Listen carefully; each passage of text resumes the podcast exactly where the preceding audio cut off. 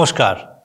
প্রভু যীশু খ্রিস্টের মধুর নামে জীবনবাণী অনুষ্ঠানে আপনাকে স্বাগত জানাই। আমার বিশ্বাস, আপনি নিশ্চয়ই ঈশ্বরের দয়ায় সম্পূর্ণ সুস্থ আছেন এবং সুরক্ষিত আছেন। আর আমি খুব খুশি যে আপনি আরেকবার আমাদের এই জীবনবাণী অনুষ্ঠানে আমাদের সঙ্গে আজকে উপস্থিত আছেন। আর আমার সৌভাগ্য যে আমি আপনাকে আমাদের এই অনুষ্ঠানে আরেকবার স্বাগত জানাতে পারছি। কেমন লাগছে আপনার, আমাদের এই অনুষ্ঠান? আমাদেরকে অবশ্যই জানান। বিশেষ করে যদি আপনি কিছু বলতে চান আপনার মতামত অবশ্যই আমাদেরকে জানান, কারণ আপনার মতামত আমাদের কাছে মূল্যবান। আপনি নিশ্চয়ই জানেন যে এই অনুষ্ঠানে ধারাবাহিকভাবে আমরা ঈশ্বরের বাক্য, বাইবেল থেকে অধ্যয়ন করছি। আসুন আজকে অনুষ্ঠানের শুরুতেই আমরা একটা গানের মধ্যে দিয়ে ঈশ্বরের প্রশংসা করি।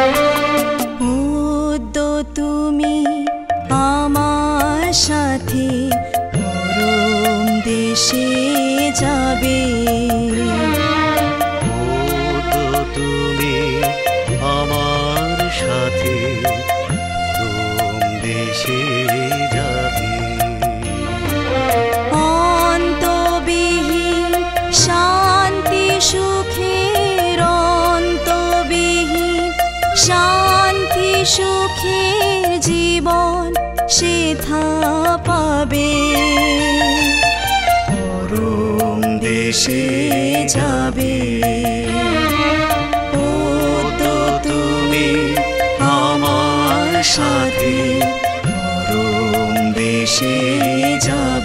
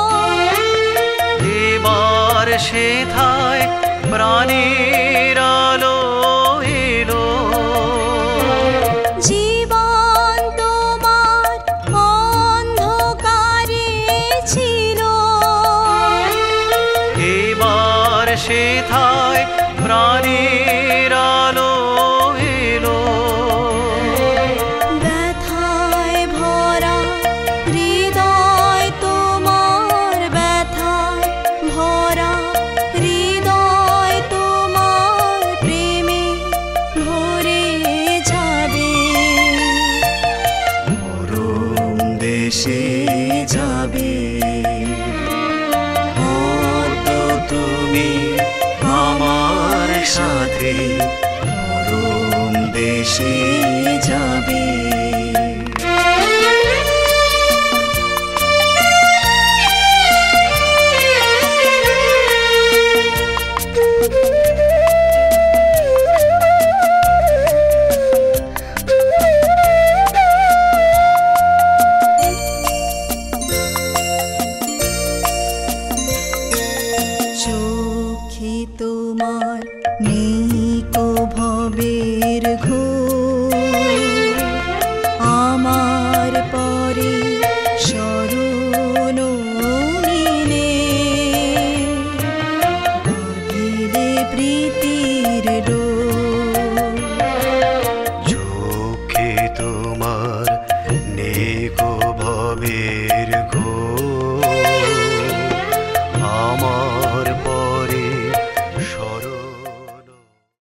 পবিত্র বাইবেলের প্রথম বই আদি পুস্তক নিয়ে আমরা ধারাবাহিকভাবে আলোচনা করছি।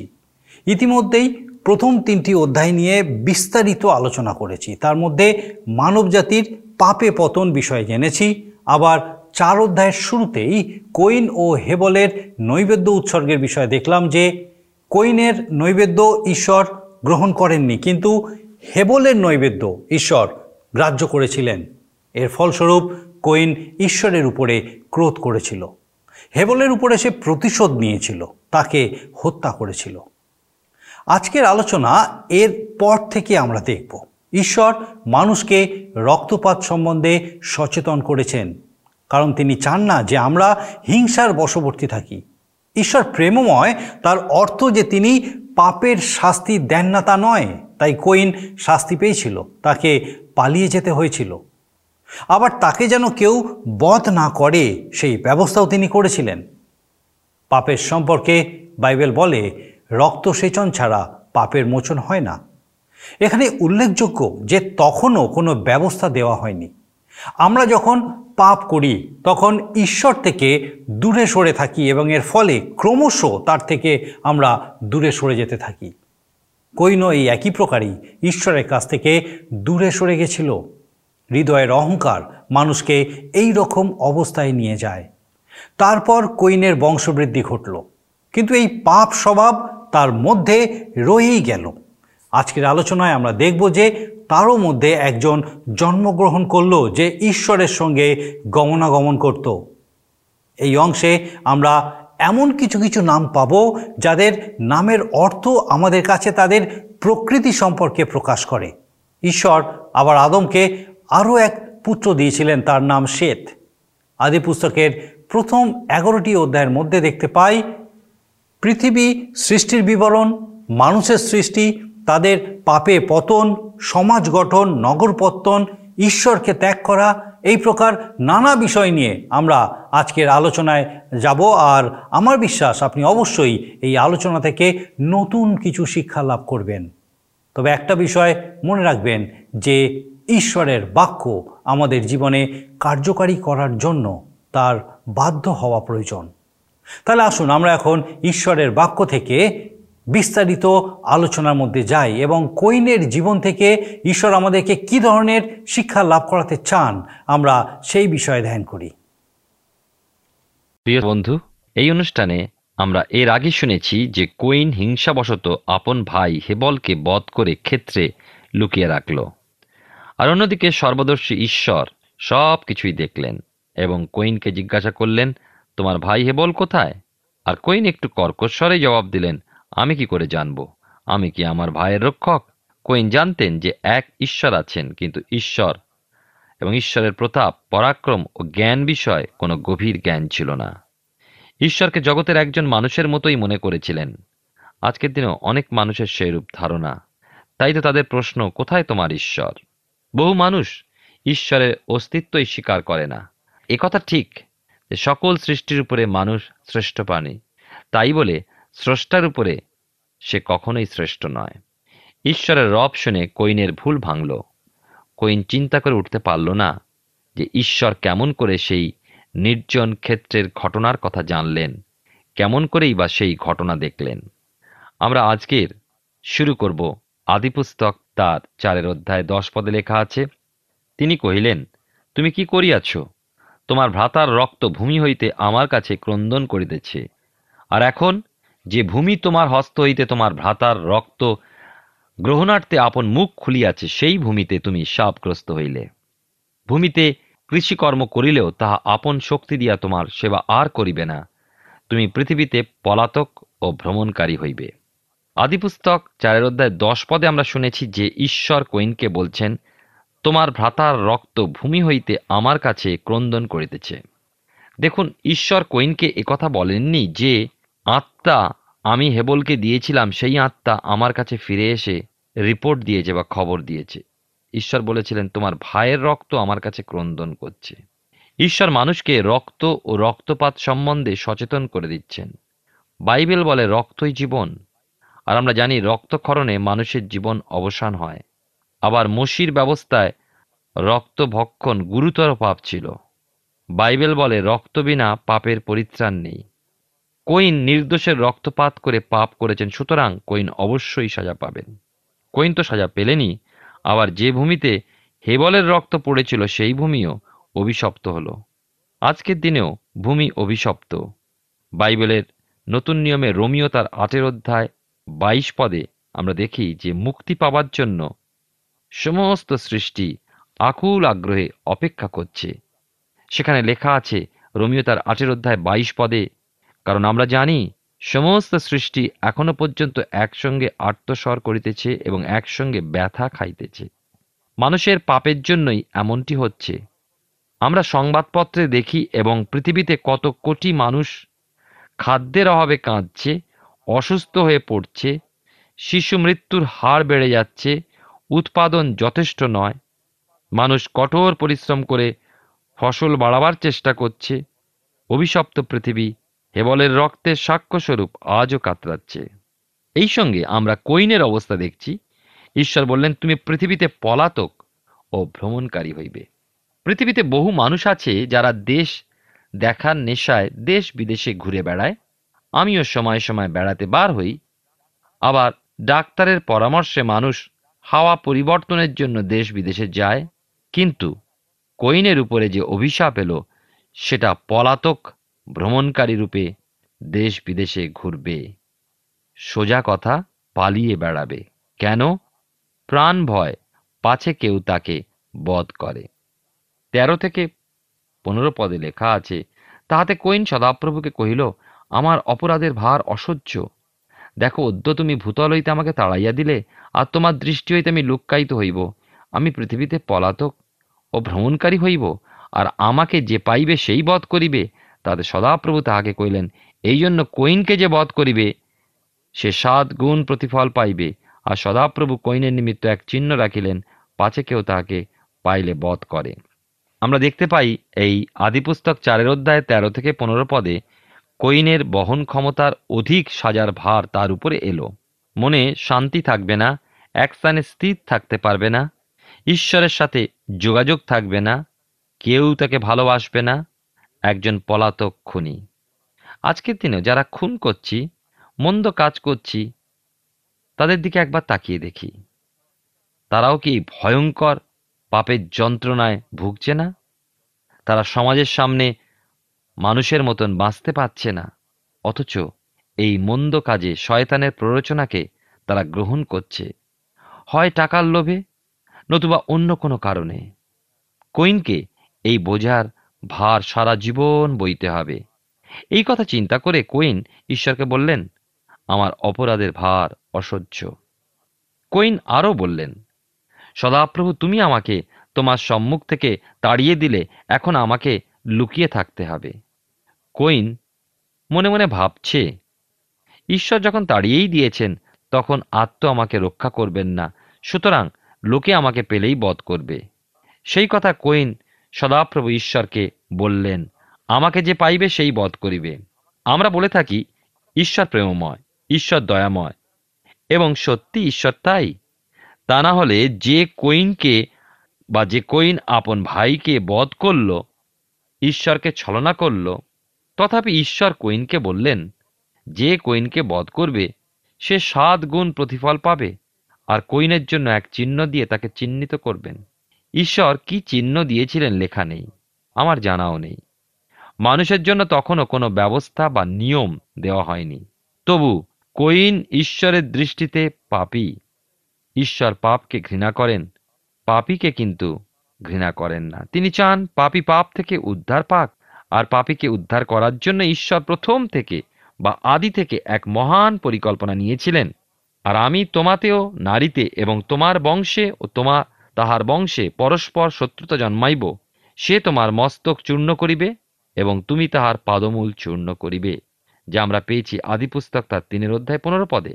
আমরা দেখি, এখানে যে আপন ভাই হেবলকে বধ করা ছাড়াও কৈনের প্রথম পাপ ছিল, তিনি হৃদয়ের অহংকারের সাথে ক্ষেত্রের শস্য ফল নৈবেদ্য রূপে এনেছিলেন। আমরা এইবারে ষোলো থেকে চব্বিশ পদে কৈনের সন্তানাদি এবং ঈশ্বরবিহীন এক সভ্যতাকে আমরা দেখতে পাব।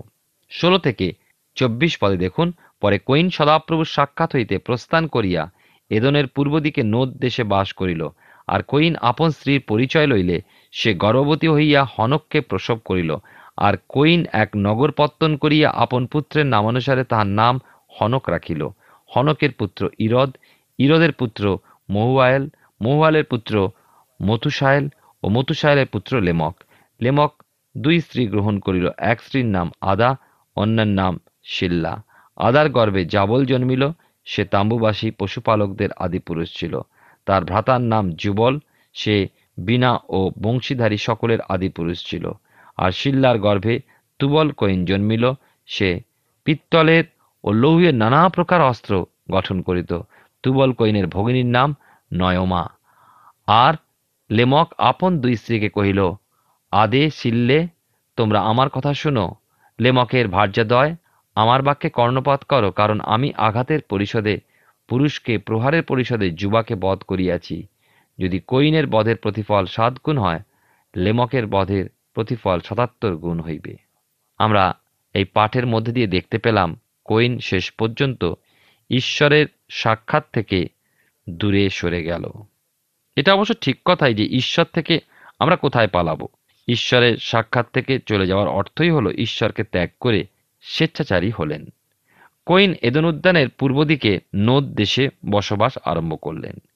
এই নোদ দেশটি ঠিক কোন স্থান অবস্থান করছে আজকে তা জানা যায় না, তবে মধ্যপ্রাচ্যের কোনো একটা স্থান আমরা দেখি লোকেরা পথের নাম, গলির নাম, বাড়ির নাম, বাগানের নাম, সেতুর নাম ইত্যাদি কোনো না কোনো মানুষের নামে, নিজের নামে বা কোনো প্রিয়জনের নামে নাম দিয়ে থাকেন। আমরা এটা করতে ভালোবাসি কৈনও তাই করেছিলেন। আর একটা জিনিস মনে রাখব, যে সেই নাম আমরা কেন আজকের ম্যাপেতে খুঁজে পাই না? আপনি দেখবেন, আমাদের শহরের, আমাদের দেশের কত নাম পরিবর্তন হয়েছে। আগে যে নাম ছিল রাস্তাঘাটের, সে নাম আর আজকের নেই। ঠিক তেমনি আমরা দেখতে পাই যে সেই সময় যে সমস্ত নাম দেওয়া হয়েছিল, সেই নামগুলি বর্তমানে পরিবর্তিত হয়ে গেছে, তাই আমরা সেই নাম মিলিয়ে দেখতে পাই না। যাই হোক, তথাপি কিছু কিছু জায়গার নাম এখনও রয়েছে। আমরা দেখি যে কৈনের পুত্র লাভ হলে পর কৈন পুত্রের নাম হনক রাখলেন। আর এরপর কৈন এক নগর প্রতিষ্ঠা করে নগরের নাম হনক দিলেন। আজকের দিনে নগরে যে সমস্ত সমস্যা দেখা দেয়, তখনও নগরে সেই সব সমস্যা ফুটে উঠেছিল। নগর অর্থেই নানা দেশীয়, নানা প্রকার মানুষের আগমন। আনন্দের নামে জাগতিকতা ক্রিয়ার নামে নোংরামি ও পাপ ক্রিয়া এইভাবে হনক নগরও ভরে গিয়েছিল এবং মহাপ্লাবনে অন্যান্য নগরের মতো এই নগরও ডুবে গিয়েছিল। যাই হোক, হনক নগর মানুষের সভ্যতার কিন্তু প্রথম নগর একথা আমরা মনে রাখব। মানুষ শিক্ষা, দীক্ষা, সভ্যতা, সংস্কৃতি, কলা সকল দিক থেকেই উন্নত হতে থাকল, কিন্তু অন্যদিকে ঈশ্বরকে ভুলে গেল। আমরা সে বিষয়ে আমরা পাব রোমিও তার একের অধ্যায় আঠেরো থেকে তেইশ পদ এবং এইখানে যখন আমরা পাঠ করি তখন আমরা দেখতে পাই যে মানুষ কীভাবে পাপের মধ্যে পতিত হয়ে আজকের সে মন্দের মধ্যে আসক্ত হয়েছে। আপনি যদি চান এই অংশ আমার সঙ্গে পাঠ করতে পারেন। রোমিওদের প্রতি প্রেরিত পৌলের পত্র তার একের অধ্যায় আঠেরো পদ থেকে আমরা পাঠ করব। নতুন নিয়মে আপনি এই অংশটি পাবেন। এখানে লেখা আছে, কারণ ঈশ্বরের ক্রোধ হইতে সেই মনুষ্যদের সমস্ত ভক্তিহীনতা ও অধার্মিকতার উপরে প্রকাশিত হইতেছে যাহারা অধার্মিকতায় সত্যের প্রতিরোধ করে। কেননা ঈশ্বরের বিষয়ে যাহা জানা যাইতে পারে তাহা তাহাদের মধ্যে সব প্রকাশ আছে, কারণ ঈশ্বর তাহাদের কাছে প্রকাশ করিয়াছেন। ফলত তাহার অদৃশ্য গুণ, অর্থাৎ তাহার অনন্ত পরাক্রম ঈশ্বরত্ব জগতের সৃষ্টিকাল অবধি তাহার বিবিধ কার্যে বোধগম্য হইয়া দৃষ্ট হইতেছে। এই জন্য তাহাদের উত্তর দিবার পথ নাই, কারণ ঈশ্বরকে জ্ঞাত হইয়াও তাহারা তাহাকে ঈশ্বর বলিয়া তাহার গৌরব করে নাই, ধন্যবাদও করে নাই। কিন্তু আপনাদের তর্ক বিতর্কে অসার হইয়া পড়িয়াছে। এবং তাদের অবোধ হৃদয় অন্ধকার হইয়া গিয়াছে।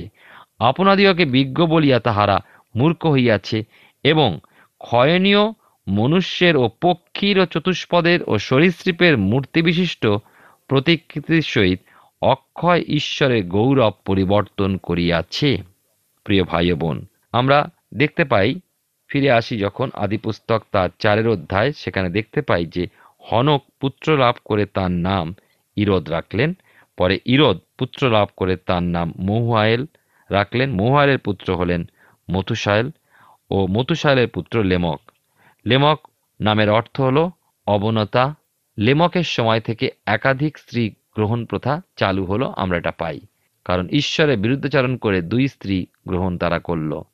লেমকের প্রথম স্ত্রী আদা আদা অর্থে সজ্জিতা বা সুখ। দ্বিতীয় স্ত্রীর নাম শিল্লা, তার নামের অর্থ লুক্কায়িত পুরুষের গায়ে ঢলে পড়ে এমন মেয়ে ছেলে।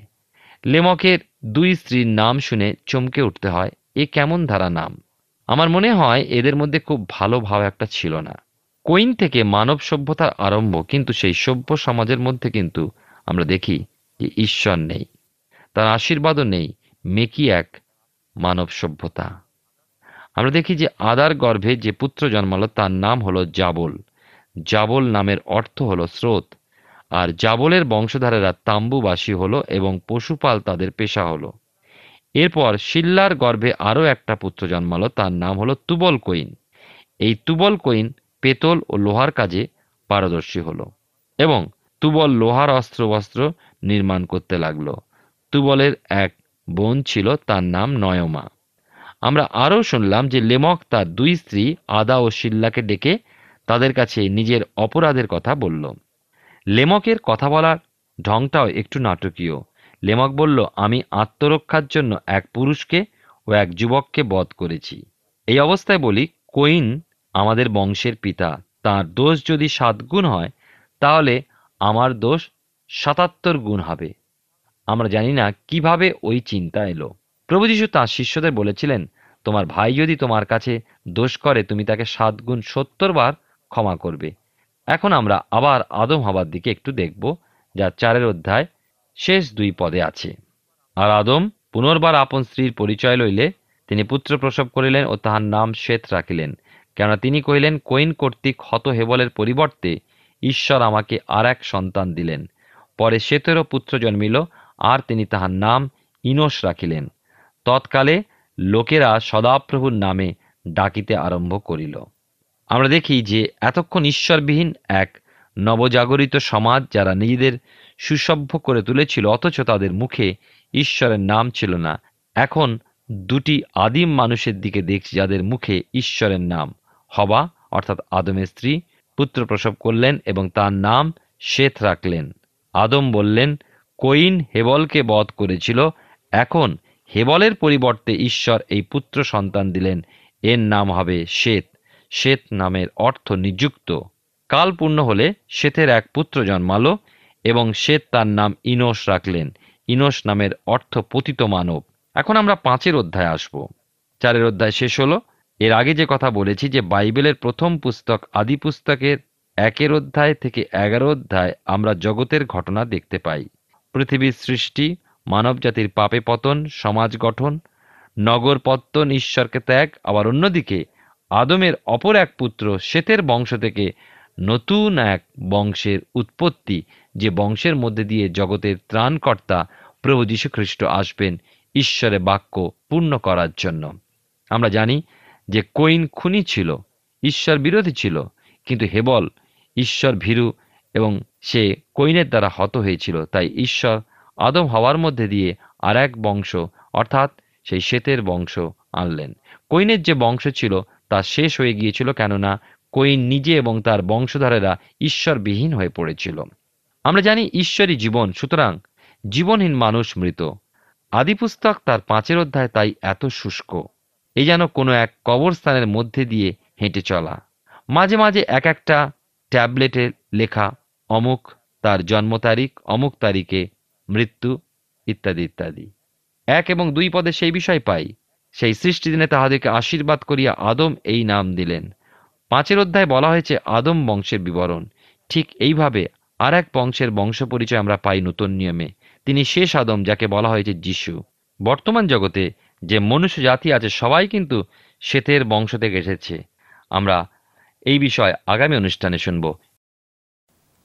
আমরা আদি পুস্তক থেকে ধারাবাহিকভাবে অধ্যয়ন করছি। আমার বিশ্বাস ঈশ্বর তার জীবন্ত বাক্যের মধ্যে দিয়ে নিশ্চয়ই আপনার সঙ্গে কথা বলছেন। ঈশ্বর অহংকারীকে প্রতিরোধ করেন, কিন্তু নম্রগণকে আশীর্বাদ করে থাকেন। ঈশ্বরের পরিকল্পনা, মানুষ যেন নষ্ট না হয়ে যায়। অপরদিকে তারা যেন তার কাছে আসে এবং সেই অনন্ত জীবনের অধিকারী হয়। আমরা দেখলাম, ইনস নামের অর্থ পতিত মানব আর শ্বেত নামের অর্থ নিযুক্ত। এখন আমাদের দেখা প্রয়োজন নিজের জীবনের প্রতি আমার আচরণ এবং কার্য কিরূপ কথা বলে।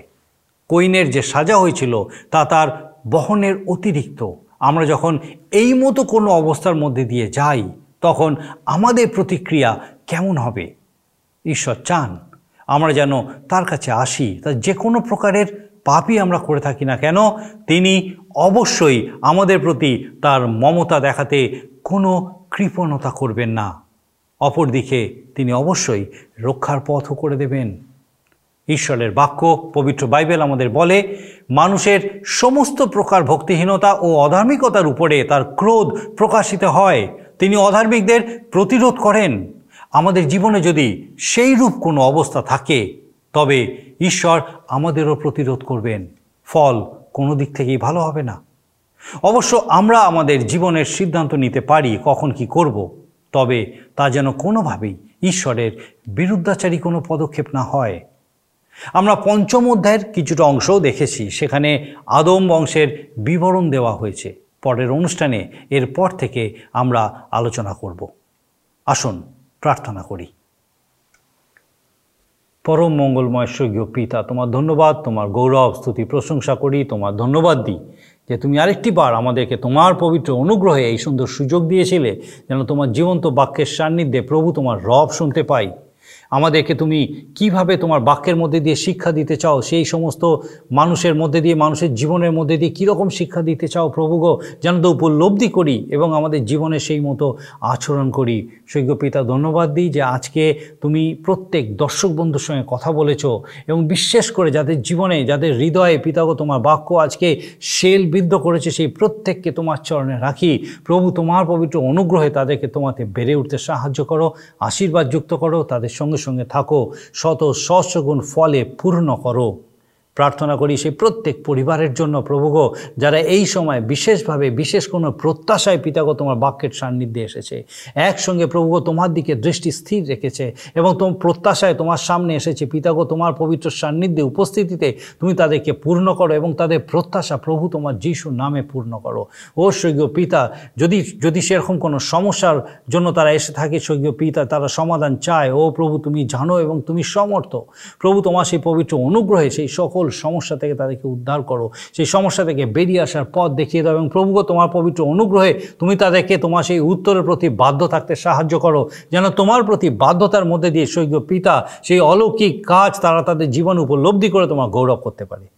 পিতজ্ঞ সেই প্রত্যেককে তোমার জন্য সমর্পণ করে, আশীর্বাদ যুক্ত করো। বিশেষ করে সেই প্রত্যেক পরিবারকে, সেই প্রত্যেক গৃহকে প্রভুগ, তোমার পবিত্র আত্মার সুরক্ষায় সুরক্ষিত রাখো, আশীর্বাদ যুক্ত করো, বৃদ্ধি দান করো এবং তোমার গৌরব সাধনের সমর্থ করো। স্বর্গীয় পিতা একটিবার আমরা প্রত্যেকে তোমার জন্য সমর্পিত হয়ে ধন্যবাদের সঙ্গে প্রার্থনা তোমার যিশু নামে চাই, দয়া করে শ্রবণ গ্রহণ করো। আমেন।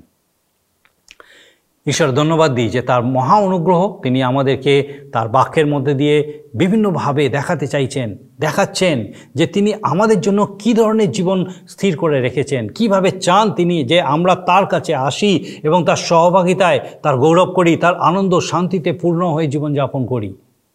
আমার বিশ্বাস, নিশ্চয়ই আপনিও এই বিষয়টি উপলব্ধি করতে সমর্থ হচ্ছেন। এবং আমার বিশ্বাস, আগামী দিনেও আপনি এইভাবেই আমাদের সঙ্গে এই অনুষ্ঠানে উপস্থিত থাকবেন। ঈশ্বর আপনার মঙ্গল করুন। প্রিয় বন্ধু, আশা করি জীবনবাণী অনুষ্ঠানটি আপনার ভালো লেগেছে। আর যদি ভালো লেগে থাকে, তাহলে অবশ্যই আমাদের একটা মিসড কল দিন। গত সপ্তাহের বিজয়ী দর্শক বন্ধুরা হলেন দক্ষিণ চব্বিশ পরগনা থেকে প্রশান্ত খাঁড়া ও হুগলি থেকে শুভম অধিকারী। আমাদের মিসড কল দেবার নম্বরটি হল zero four four four nine zero eight one two nine zero. আপনি প্রার্থনা ও আরও অধিক জানতে আগ্রহী হলে আমাদের সঙ্গে অবশ্যই ফোনের মাধ্যমে যোগাযোগ করতে পারেন। আমাদের mobile number nine four three three four nine seven two three five এবং আরেকটি হল nine four three three eight zero three seven double five. আর আমাদের ঠিকানা টিভি স্ক্রিনে আপনারা দেখে নিন। ধন্যবাদ। ভালো থাকুন, সুস্থ থাকুন।